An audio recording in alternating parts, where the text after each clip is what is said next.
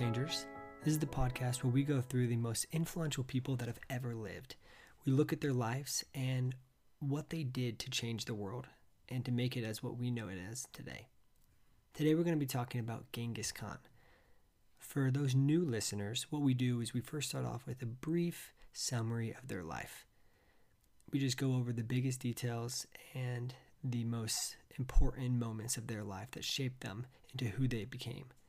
After that, we go over some fun facts, stories, we go over some cool quotes that they said throughout their life, and we finish by talking about why we think they changed the world and they're on this list. So let's dive right in.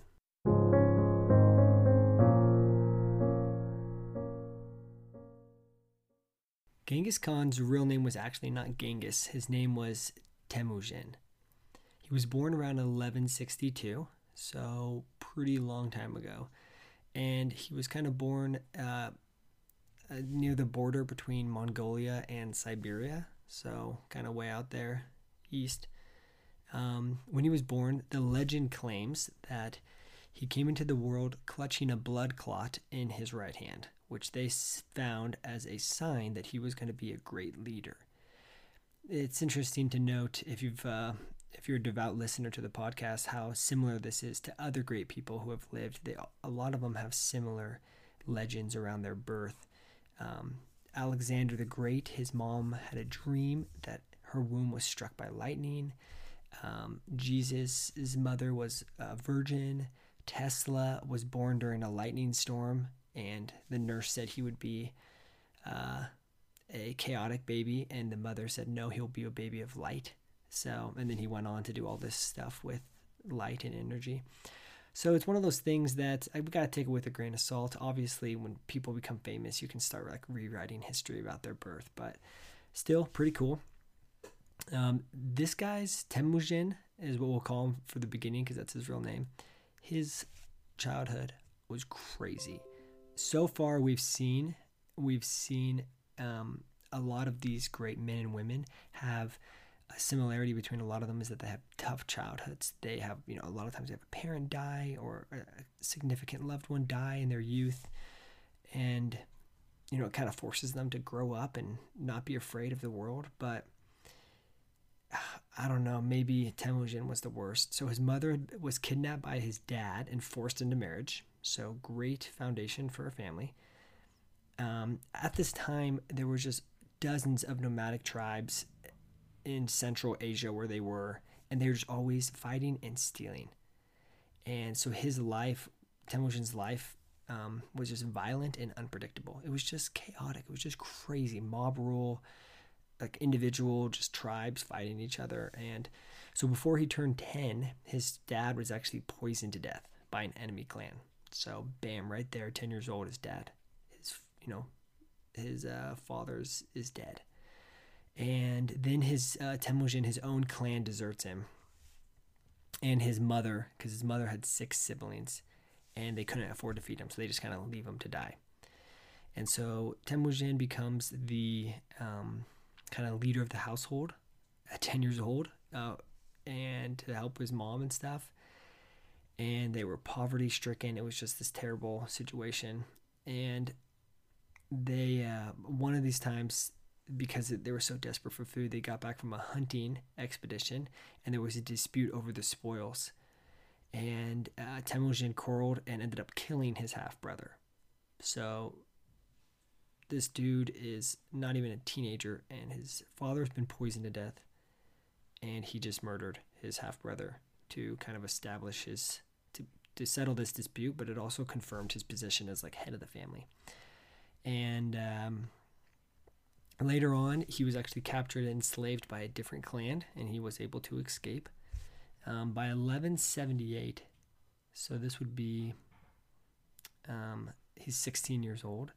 He married someone named Borte, um, and he had four sons with her, an unknown number of daughters. They didn't really count the daughters because they couldn't, you know, uh, they couldn't uh, carry your your name, and um, so and they, they weren't heirs to any type of throne or house and so um, but his wife Borte was actually kidnapped and by another clan So it's just everyone's stealing everyone's wives, and it's just crazy. I can't even imagine.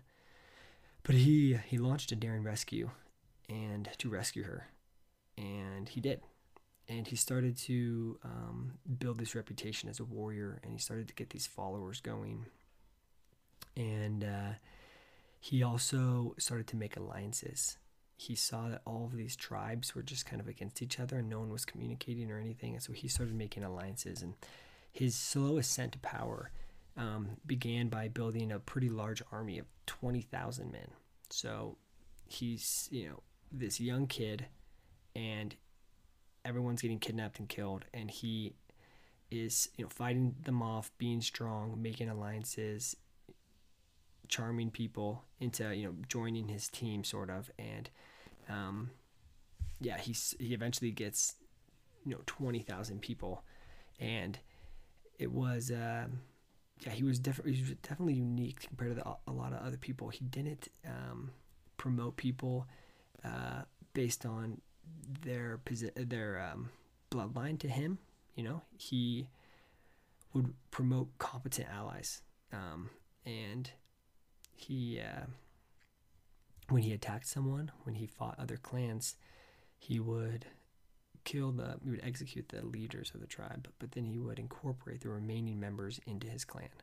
So he wasn't just kind of at this point this ruthless guy who would just kill everyone. He would save a lot of the good warriors and bring them into his group. And um, so with this small army of 20,000, he starts to destroy these traditional divisions among all these tribes, and he starts to try to unite all the Mongols, as they were referred to, under his rule and he does a good job. And um, and people like the fact that it's a meritocracy, that it's not about being related to him. It's if you're a good, competent fighter, then you get promoted. So um, as they as they get this army, you know, they start um, they start uh, kind of attacking more and more people. And another thing he did was that he would uh, he ordered that all the looting wait until the complete victory had been won, and he also organized his warriors into uh, units of 10 without regard to kin, as we mentioned. So he starts doing these unique things. And he, although he was an animist, which is someone that apparently believes that every living, everything, every item and an object on earth has a soul, um, he had Christian, Muslim, and Buddhist followers. So he had all types of followers. And um, yeah, so he's continuing trying to unite the Mongols and doing a pretty good job. And he had these really outstanding military tactics, and he was brutal, really brutal. Um, we talked about his father being uh, poisoned to death by a different clan. Well, he they were called the Tatar army, and um, he fought them and then ordered that every male over three feet tall was to be murdered, to just be killed. So pretty nuts. I mean, I guess a little bit of mercy that he didn't kill the kids, right? Um, so after he unites these Mongols, they went on. Um, they kept expanding, and so um, he goes on to be another tribe called the Tachi Ut, and he their specialty the Mongols were their cavalry. And we'll get into that a little bit more, but they're super good at riding horses. And when he beat beat these uh, this tribe, the Tachi Ut, he boiled their chiefs alive. So he's just kind of sending a message like, hey, listen, you don't want to fight me, and if you do, and you lose, it's going to be really bad for you. So by 1205, which I think is about time he's like 43. Um, so we've kind of gone through all of his early childhood. He's vanquished all the rivals, and he has united all of the Mongol Empire, and yeah, he's doing great. Um, one of the reasons why they were so successful was he employed an extensive spy network. Um, he was also quick to adopt technologies from enemies, so he wasn't prideful. He'd see something that other people did, and he'd be like, "We got to do that too." He um, he also really tra- well trained his his army. At this point, he had about eighty thousand fighters, and they had you know sophisticated signaling system of smoke and burning torches they had these large drums that would sound commands to charge or further orders and they had flags so they were just really good at communicating and every soldier was equipped with bow, arrows, shield, a dagger, and a lasso. And everyone was super good at um, riding horses, and uh, they could maneuver a galloping horse using only their legs, and so their hands were free to to shoot arrows. And so they were just really organized and communicated really well. And on top of that, they were just very talented fighters. And um, so at this point, he calls a, a meeting and they send a representative from every territory and they establish a nation that was actually similar to the size of Mongolia today. And he is pro- proclaimed Chinggis Khan, which roughly translates to universal ruler. And he became known as Genghis Khan, right? That's what it, the West called it. And uh, it was kind of crazy because it's not only like a political term, but like a spiritual one. The leading shaman declared Genghis Khan the representative of Mongeke Koko Tengri, which is the eternal blue sky. So he was the supreme god of the Mongols. We've seen this a few times with other great leaders, as they kind of start to become a deity to their followers. And um, we'll kind of look into that and the significance of that later on. But so he um, he's ruling over these people, and one of the coolest things he does is he establishes this code. So at this point, he's united the, you know all of Mongolia. It's about a million people, and here are some of the cool things he did. So he abolished inherited aristocratic titles. So once again, the whole kin thing, right? You don't just get to become a, a top member of society because your um, your dad was. He forbade the selling and kidnapping of women. He banned the enslavement of any Mongol. Um, he made stealing anyone's livestock punishable by death. He adopted a riding, system. Um, he conducted a regular consensus he allowed freedom of religion um, well before anyone else did that. And uh, so, pretty crazy. But um, so at this point, everything's going good, and he's taken over. And now he starts his first campaign outside Mongolia. And this is going to be the rest of his life, pretty much, is just taking over other parts of the world. So he goes to China and the Xia kingdom of northwestern China. I don't know if I said that right at all, but he uh, starts fighting them, and he had these cool, interesting tactics. Like one of them is he'd do a false withdrawal, so kind of fake attack. He'd be like retreat, retreat, and everyone would be like, let's chase them, and then he'd come back and fight and kind of throw people off. Um, he also tried to flood the city, um, but eventually, although they didn't uh, actually break through the city, the ruler submitted. And so then he moves on to a different dynasty, the Jin dynasty, um, and this guy made a mistake. He demanded Genghis Khan uh, he, his submission, and uh, each time his as most great generals throughout history, his armies um, outnumbered. But once again, the Jin dynasty he destroys them and uh, gets all this stuff, all this silk, silver, gold, and horses. Genghis really wanted China for the rice fields, though, because at this point Mongolia was so big they were running out of food and so they loved the food. Then he went on a war to like modern day Turkmenistan, Uzbekistan, Afghanistan, Iran, kind of Middle East area. This didn't go good. He, uh, one of the sultans there, um, attacked one of his caravans. He tried to like set up a trading thing first with them, and so then Genghis sent a diplomat to to bring the sultan back to, you know, to answer for his crime for killing this caravan and they chopped off this diplomat's head and sent it back to Genghis Khan. And Genghis was mad. So he um, just personally went and focused on that attack. And those who were immediately slaughtered were driven in front of the Mongol army as human shields. And no living thing was spared, including small animals and livestock. And skulls of men, women, and children were piled in large pyramidal mounds, so just these giant pyramids of skulls.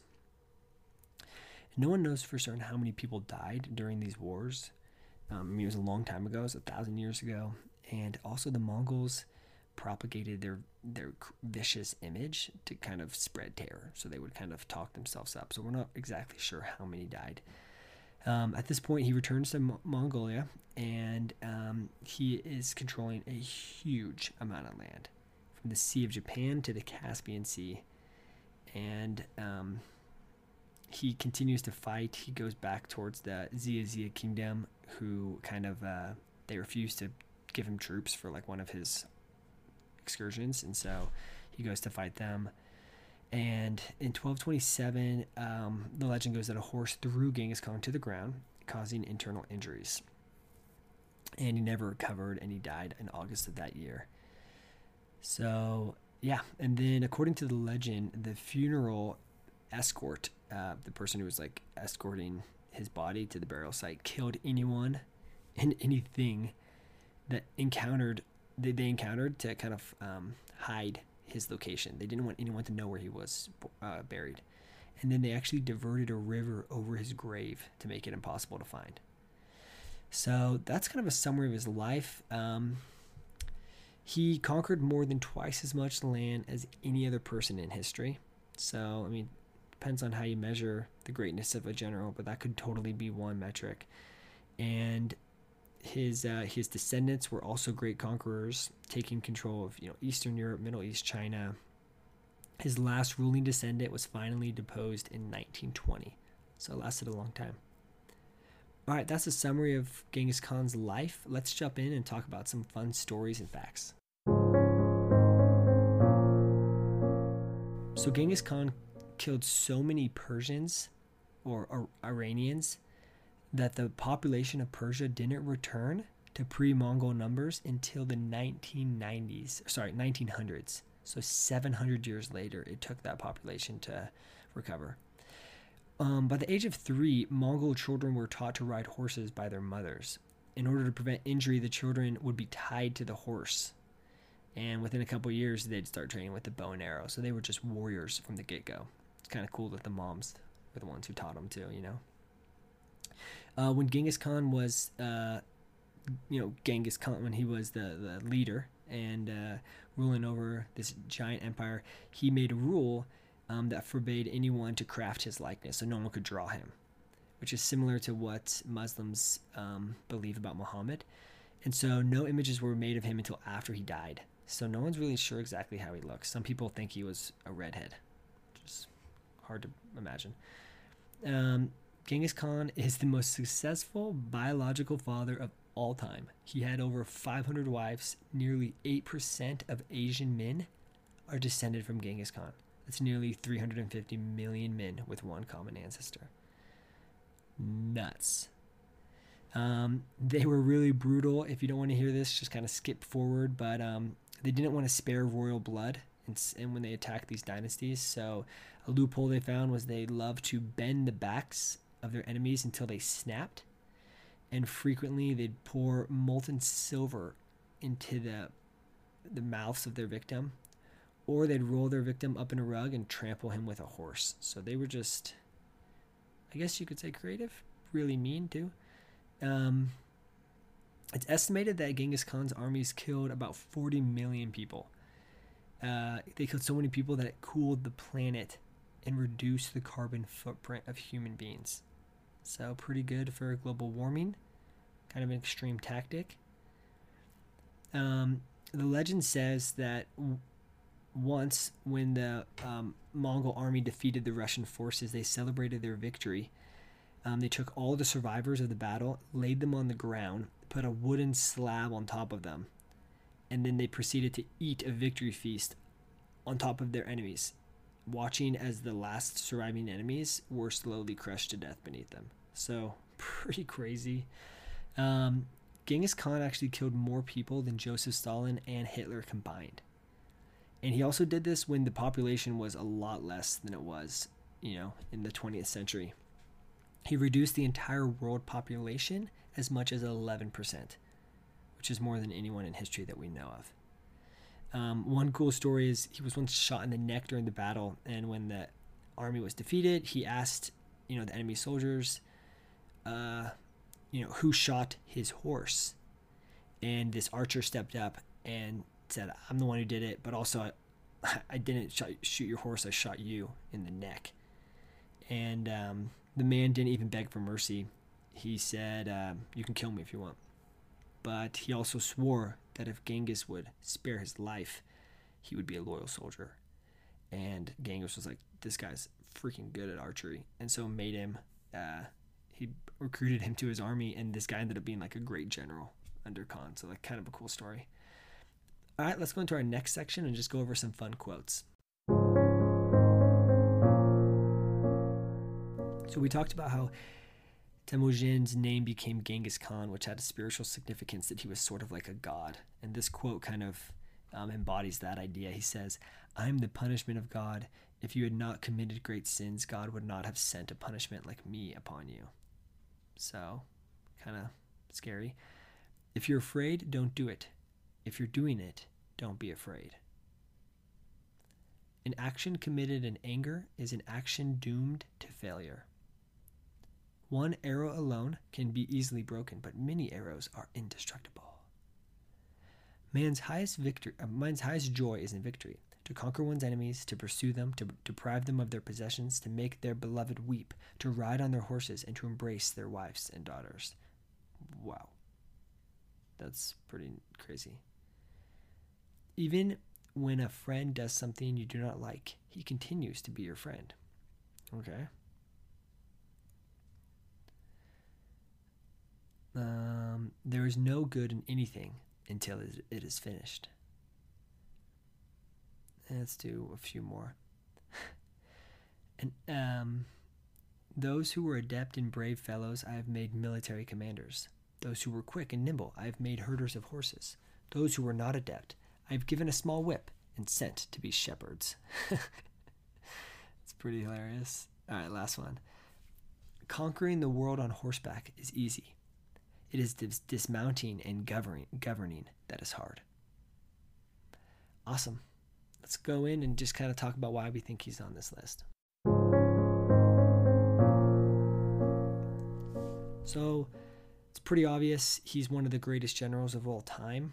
Generals are a, a interesting figure juxtaposed the other great men and women on this list that we've we've done because a lot of times they're mean people and they're killing lots of people. And if history would have gone a different way, they would have been seen as Hitler's seen, you know, as a crazy tyrant, psychopath, murderer, you know. But when they kind of finish what they're trying to do and unite tribes, they're seen as heroes. And Genghis Khan, a lot of people think he well he established the first international postal service. He, you know, connected multiple um, cultures from Europe all the way to China through the Middle East. He was these trade routes that were made, these uh, the, the sharing and giving of, of different intellectual achievements allowed for society on earth to just grow and expand. So you can kind of find these positive things in there. I mean, ultimately, he was born in the most ruthless culture we've seen so far. And it was kind of like, you know, kill or be killed. And so he decided to kill. So I don't blame him too much for what he did. And, and once he got to power, he seemed like a pretty reasonable, almost inspired kind of person. But just by his military achievements alone, he's on this list. I think his political um, policies also kind of separate him. How he allowed you to you know, worship any god you wanted. That was something that America, you know, fought for.